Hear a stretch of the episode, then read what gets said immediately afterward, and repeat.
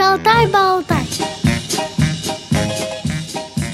Здравствуйте, уважаемые радиослушатели! Сегодня в студии ведущая Центыма Бойко и звукорежиссер Иван Черенев. А в гостях у нас по скайпу Анна Павловна Князева, кандидат психологических наук, председатель Ярославской местной организации. Здравствуй, Аня. Здравствуйте, Центыма. И здравствуйте все радиослушатели Радиовоз. Ань, не будем скрывать от радиослушателей тот факт, что мы с тобой когда-то учились в одной школе, выпускницы Верхнепышминской школы для слепых и слабовидящих детей. И по первой специальности обе медсестры по массажу. Ну да, конечно, скрывать не будем. Да-да-да. А далее мы с тобой обе стали получать высшее образование и затем уже аспирантура и защита кандидатской диссертации. У тебя есть, у меня пока нет. В процессе. В процессе, да. Ань, я знаю, что у тебя очень интересная э, диссертация. Может, расскажешь о своей работе? Моя диссертация называется «Материнская позиция женщин, воспитывающих детей-инвалидов». Не случайно я пришла к пониманию того, что нужно исследовать матерей. Этому предшествовала очень большая интересная история. А, дабы сэкономить наше эфирное время, скажу только о том, что в начале своего пути, когда я стала соискателем кафедры психологии, я сначала выбрала тему «Семейное сопровождение семей, воспитывающих детей-инвалидов». И в самом начале моего пути мы реализовывали на базе библиотеки проект групповой работы с семьями, воспитывающими незрячих детей. И вот именно в тот момент, когда я столкнулась с практической работой – когда я уже стала именно сторонним наблюдателем этих семей, потому что до этого момента я, в общем-то, сама выросла в семье ребенком-инвалидом и общалась с другими семьями, где были дети-инвалиды. Но это был включенный процесс в эти семьи. Я не могла на эти семьи посмотреть со стороны. А вот именно в проекте я видела эти семьи со стороны, и я уже с ними общалась не просто как вот инвалид сама, а как дипломированный специалист. Люди ко мне уже обращались как к специалисту, который может в каких-то вопросах помочь. И в этот момент я поняла, что даже семейное сопровождение, оно должно начинаться не с понятия «семья» вообще, а непосредственно с мамы. То есть прежде всего рождение больного ребенка и, если не рождение, то ранняя валидизация ребенка, это ложится на плечи мам. Это а, взаимосвязь, это симбиоз из которого рано или поздно, а лучше вовремя, должны выйти и мама, и ребенок. Что, в общем-то, очень часто в семьях, где рождаются больные дети, происходит очень поздно или не происходит вообще. То есть вот этот вот симбиоз из физиологичного, из естественного начинает переходить в патологические формы, что, в общем-то, не способствует развитию ребенка инвалида, его социализации, его реабилитации. Ань, было бы очень интересно узнать, каковы были позиции матерей, которые ты выявила в своей работе? Каковы были позиции? Ну, во-первых, шел сравнительный анализ двух выборок матерей выборка матерей с детьми, имеющими нарушения здоровья, и выборка матерей, имеющих здоровых детей. Мы провели исследования по трем компонентам, изучали поведенческий компонент, как мамы себя ведут, изучали эмоциональный компонент, как мамы воспринимают своих детей позитивно или негативно. Изучали когнитивный компонент, это насколько мама осознает данную ситуацию, то есть насколько она сознательно включается в этот процесс. И По что же получилось, да? Что получилось? По всем трем компонентам имеются значимые различия. То есть в поведении, например, мы выделяли а, шесть тенденций, а проще говоря, три тенденции, имеющие два полюса. Это зависимость поведения от окружающих людей в воспитании своего ребенка и независимость. Общительность в отношении с ребенком и ближайшим окружением и необщительность. И третья тенденция, тоже имеющая два полюса, это принятие позиции борьбы в решениях проблем, связанных с ребенком, и избегание борьбы в решении проблем, связанных с ребенком. Вот по этим позициям мы поняли, что мамы детей-инвалидов чаще демонстрируют зависимое поведение от ближайшего окружения, от специалистов, врачей, дефектологов, педагогов, психологов. То есть мамы больше прислушиваются к тому, как учить, как лечить, как воспитывать своих детей к другим людям, нежели рассчитывают на свой собственный опыт. Мамы детей-инвалидов больше не общительные, более замкнутые в своем поведении. То есть это тоже как можно рассматривать э, в ряде случаев как особенность личности, а в ряде случаев это можно рассматривать как реакция на сложившуюся ситуацию. А что касается принятия позиции борца или избегания борьбы, вот здесь мамы детей-инвалидов как раз-то больше демонстрируют позицию принятия борьбы. То есть мамы готовы бороться за своих детей. Если маме сказали, что не надо вам ходить в детский садик, вы там будете часто болеть, посидите лучше дома. Мама, которая избегает борьбы, она примет эту ситуацию и скажет, да, уж лучше мы побудем дома. Мама, которая берет на себя позицию борца, она начинает доказывать, нет, мой ребенок должен ходить в детский сад, он должен интегрировать в общество, он должен развиваться, он должен социализироваться. Ну и что, что мы будем болеть, мы готовы ходить на часы, в общем, вот во всех этих вопросах мама начинает проявлять активность. Это то, что касается поведения. То, что касается эмоционального отношения к ребенку, мамам предлагались 30 шкал, опять же полярных шкал, в которых различные характеристики. Например, грустный, веселый, замкнутый, общительный, неуклюжий, ловкий, малоподвижный, подвижный, пассивный, активный, грубый, нежный, ласковый – и вот по этим, по всем шкалам мамы детей-инвалидов тоже чаще выбирали не то что негативный, а отрицательный полюс. То есть мамы чаще видят своих детей закрытыми, грубыми. Там даже была такая шкала у нас глупый, умный. То есть мамы чаще видят своих детей глупыми, неуклюжими. Но не обязательно прямо глупый. То есть у этой шкалы был разброс. Можно было выбирать от минус 5 до плюс 5. Вот представьте себе такую вот линеечку. Угу. Насколько оценивает. Да, да глупый. Дальше угу. идет координатная прямая. Минус 5, минус 4, минус 3, минус 2, минус 1, 0, 1, 2, 3, 4, 5. И дальше написано умный. Угу, все понятно. Да, то есть мама детей-инвалидов, ну не обязательно, что они писали минус 5. Ну, но да. они чаще ходили вокруг ноля. Минус 1, минус 2, 1 в лучшем случае. Тогда как мамы здоровых детей брали 4, 5. То есть не обязательно, что здоровые дети все умные и красивые. Так их воспринимают маму. Но опять же, я хочу, чтобы мамы меня правильно поняли. Может быть, сейчас мамы слушают и думают, нет, я не считаю, я никогда не воспринимала своего ребенка негативно, я знаю, что у меня он самый хороший. Дело в том, что есть определенные тенденции. Конечно, каждая отдельная мама, она, может быть, и позитивно воспринимает своего ребенка. Но в совокупности это восприятие более негативное, чем у мам, воспринимающих здоровых детей. Мы проводили еще факторный анализ. Я не буду рассказывать, что это такое, это долго и, наверное, не всем будет понятно. Но благодаря факторному анализу мы убедились в том, что несмотря на менее позитивный фон эмоциональный, мамы очень любят своих детей и готовы за них бороться, и готовы с ними заниматься, и готовы всю свою жизнь отдать на благо своих детей. Но еще два слова скажу про третий компонент, чтобы была закончена мысль о материнской позиции. Это когнитивный компонент, то есть компонент сознательного включения. Здесь, опять же, мамы детей с нарушением здоровья демонстрируют более высокую сознательную включенность в детей. При изучении этого компонента мы использовали методику «незаконченные предложения», когда маме предлагается высказывание, а мама это высказывание заканчивает. Например, мой ребенок, и мама заканчивает это высказывание. Там, если ребенок хорошо кушает, если ребенок плохо спит, если ребенок любит гулять. И мама все эти высказывания должна была закончить. Так вот, мамы детей с нарушением здоровья давали более развернутые, более вдумчивые ответы на вопросы. Вот, например, у нас там были такие вопросы. Я знаю, что детские прививки Мамы здоровых детей писали просто «нужны», «полезны», «необходимы». А мамы детей с нарушением здоровья давали развернутые ответы. Я знаю, что детские прививки нужны, но относиться к ним нужно с осторожностью. Или я знаю, что детские прививки нужны, но нужно обратить внимание, какое здоровье у ребенка, показано они ему или не показаны. И так далее. И благодаря всем этим высказываниям мы сделали вывод, что мамы детей с нарушением здоровья гораздо больше сознательно включаются во все проблемы, связанные с воспитанием их ребенка.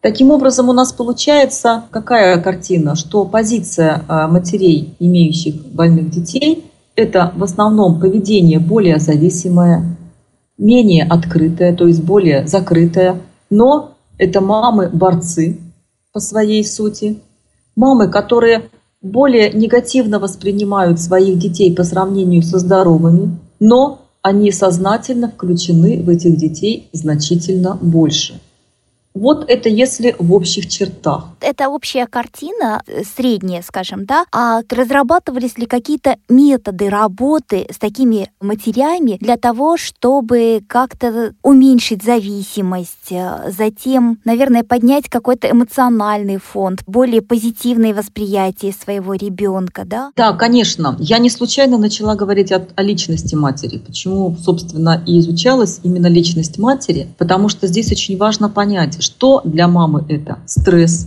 межличностный конфликт, критическая ситуация, или это фрустрация. Фрустрация – это крушение надежд. Вот она ждала здорового, умненького, красивенького ребенка, а ребенок родился больной и не такой, как она ожидала. То есть нам очень важно понять, как мама воспринимает эту ситуацию. Если мы можем отследить и продиагностировать состояние мамы, то в работе с личностью имеется огромное количество методов, методов и способов, как можно личности помочь в той или иной сложной жизненной ситуации. И очень важный момент, чтобы мама сумела в нужное время отпустить ребенка от себя – Потому что многие мамы просто становятся жертвенницами. Они кладут себя на амбразуру воспитания своего ребенка. Они бросают карьеру. Нередко даже бывают такие случаи, когда женщины уходят от любимых мужчин и полностью посвящают себя больному ребенку. Вот. вот интересный, кстати, Аня, вот очень интересное замечание такое. Говоришь, что уходят от мужей. Обычно принято говорить, что мужья уходят от женщин, которые посвящают себя больному ребенку. И это бывает очень часто, но это часто бывает как следствие того, что женщина очень меняется. Она закрывается, она становится менее доброжелательной по отношению к своему партнеру, испытывает комплекс вины, перед своим ребенком и может это возлагать на мужчину в какой-то степени. То есть здесь очень много моментов, тут сложно вот в двух словах сказать. Бывает, что и мужчина сам уходит от женщины, бывает, что и женщина уходит от мужчины. Чаще это бывает, когда люди находятся в неофициальном браке. Мне тоже с такими семьями приходилось сталкиваться, когда вот родился больной ребенок, и женщина говорит, я больше жить с ним не буду, потому что я не хочу его обременять, он найдет другую женщину, которой будет здоровый ребенок. То есть это настоящая жертва, да, получается? Это настоящая жертва. И задача психолога вывести женщину из ощущения жертвы, дать ей способ почувствовать себя снова полноценной личностью, со своим каким-то сложившимся мировоззрением, попытаться в этой жизни найти свою собственную успешность. Ведь нашим детям нужны тоже успешные мамы, независимо от того, здоровые они или больные. Только самодостаточная, гармоничная мама может воздействовать на ребенка абсолютно благоприятно. И задача психолога заключается именно в этом, чтобы вернуть маме душевную гармонию. Для этого требуется глубокая диагностика. Потому что методы работы с личностью и с проблемами, с критическими ситуациями, жизненными ситуациями у психологов огромное количество. Проблема вся в настоящее время находится именно в диагностике того состояния, в которое погружается мама, когда она сталкивается с фактом инвалидности своего ребенка. В и мороз шутку серьез. С вами всегда Радио ВОЗ. Ань, может, все-таки с этими результатами что же делать дальше? Ну, во-первых, э, в кандидатской диссертации моей разработан методический инструментарий по диагностике мам, воспитывающих детей-инвалидов. То есть, если мы проводим эту диагностику и получаем конкретные данные, которые говорят о тех или иных проблемах личности, то дальше все уже, вся работа проводится в консультации и работе с личностью мамы. Понятно. То есть какие есть отклонения, какие проблемы, вот в принципе вот над той проблемой и работаете. Конечно. Стандартными методами. Стандартными в принципе, методами, да. да. Угу. Все зависит от того, на что мама реагирует, на что она отвечает. В общем, это все и исключительно индивидуально получается. А можешь привести, конечно, не называя имена, какие-то вот яркие примеры, где тебе удалось достичь каких-то успехов? Ну, скажу честно и откровенно, что работа с мамой – это гораздо более сложная работа, чем работа с ребенком. Вот реабилитировать и социализировать ребенка гораздо проще, а работать уже со сложившейся личностью мамы значительно сложнее. Я не могу сказать, что я достигла больших а, результатов в изменении вот того трансформирующего момента в личности. Все, что мне удалось, наверное, на сегодняшний день, это понизить негативный фон в отношении ребенка, именно эмоциональный фон. А, воздействовать на поведение мамы тоже значительно сложнее, потому что а, каждая мама принципе, во всех трудных жизненных ситуациях поступает одинаково. Либо она всегда ведет себя очень зависимо от окружения людей, либо она всегда ведет себя независимо и решает свои проблемы сама.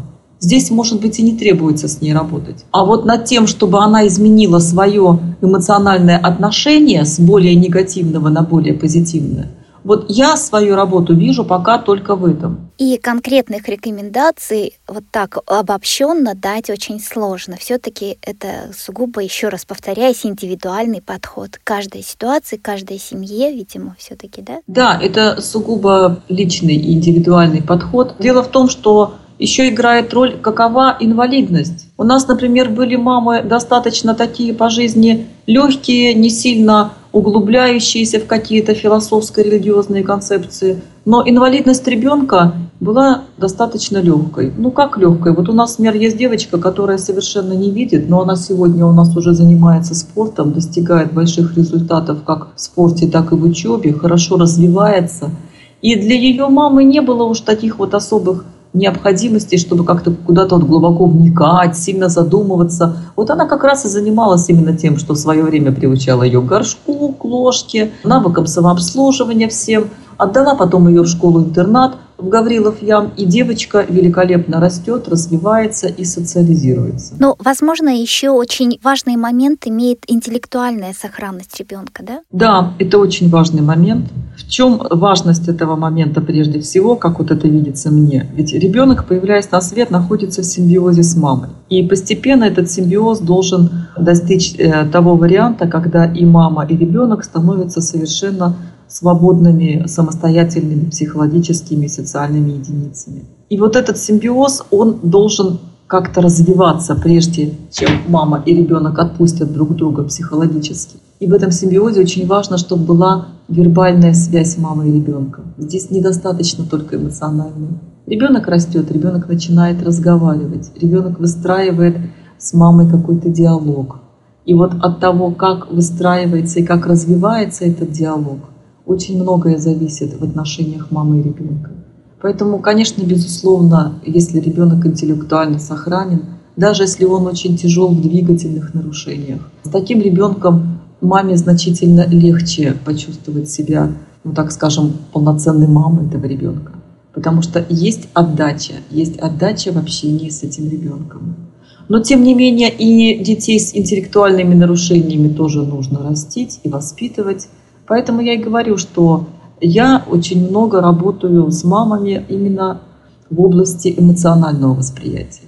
Потому что когда есть интеллектуальная сохранность, а, мама сама с ребенком выстроит вот этот вот диалог. Ну, немножечко где-то, может быть, нам приходится им помочь, но тем не менее а, здесь все происходит нормально. Здесь происходит сознательная включенность в своего ребенка, и мама с ребенком сами уже дальше развиваются в своем общении. Угу. Когда ребенок интеллектуально сложный, здесь прежде всего важно эмоциональное восприятие. А вот знаешь, когда я работала с ребенком с э, отклонениями в интеллекте, то поймала себя на такой мысли, что стала больше задумываться о том, как я говорю, как меня понимают, насколько это даже мне помогло и в научных трудах, и в работе, и вообще в учебе. То есть э, более внимательно относиться к тому, вот как я структурирую свою речь и вообще то, о чем я хочу сказать. Совершенно верно, я абсолютно согласна с тобой. Я просто хочу сказать о том, что ведь есть дети, мало того, что они интеллектуально не очень развиты. Но есть еще дети, которые при этом просто не говорят. Вот как раз в нашем случае, в нашем проекте, я потом все время думала об этом, что вот я-то все-таки рассматриваю для себя философско-религиозную концепцию. Я думаю, что не случайно Господь послал мне именно такие семьи. Они были очень разные.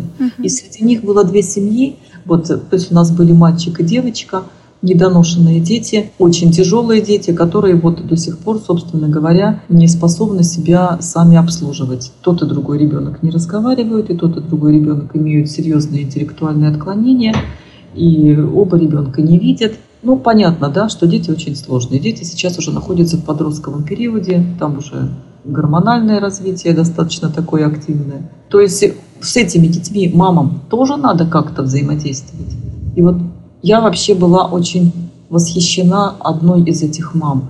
И надо сказать, что это уникальный случай, когда мало того, что ребенок вроде мало понимает, он еще и не разговаривает, но взаимоотношения-то они все равно выстраивают. И ребенок понимает маму, и мама понимает ребенка. Вообще вот об этом очень сложно рассказать. Вот в это надо просто погрузиться. То есть мама чувствует, когда эта девочка хочет есть, когда она хочет гулять, когда она хочет играть, когда она хочет отдыхать. Она очень четко это чувствует. И девочка, мы точно знаем, что она понимает, по крайней мере, речь мамы когда мама к ней обращается, она точно понимает, что мама ей говорит, потому что по ее реакциям, которые она дает, понятно, что девочка понимает речь. Ань, вот самый трудный для наших родителей вопрос, как преодолеть вот этот страх за ребенка, бавиться от гиперопеки, которая часто не только маленьких детей, но и взрослых не позволяет э, отпустить, дать свободу. Здесь мне хочется вспомнить нашего замечательного Зигмунда Фрейда, который говорил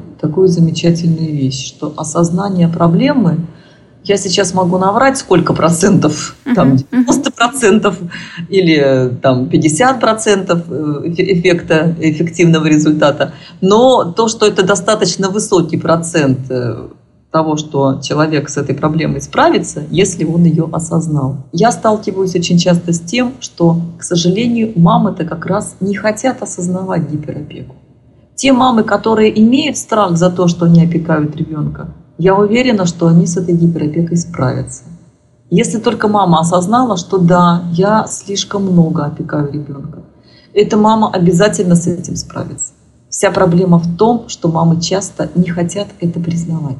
То есть они считают, что делают благое дело, заботятся, оберегают и так далее, да. Часто просто уже эти дети становятся всей жизнью мамы.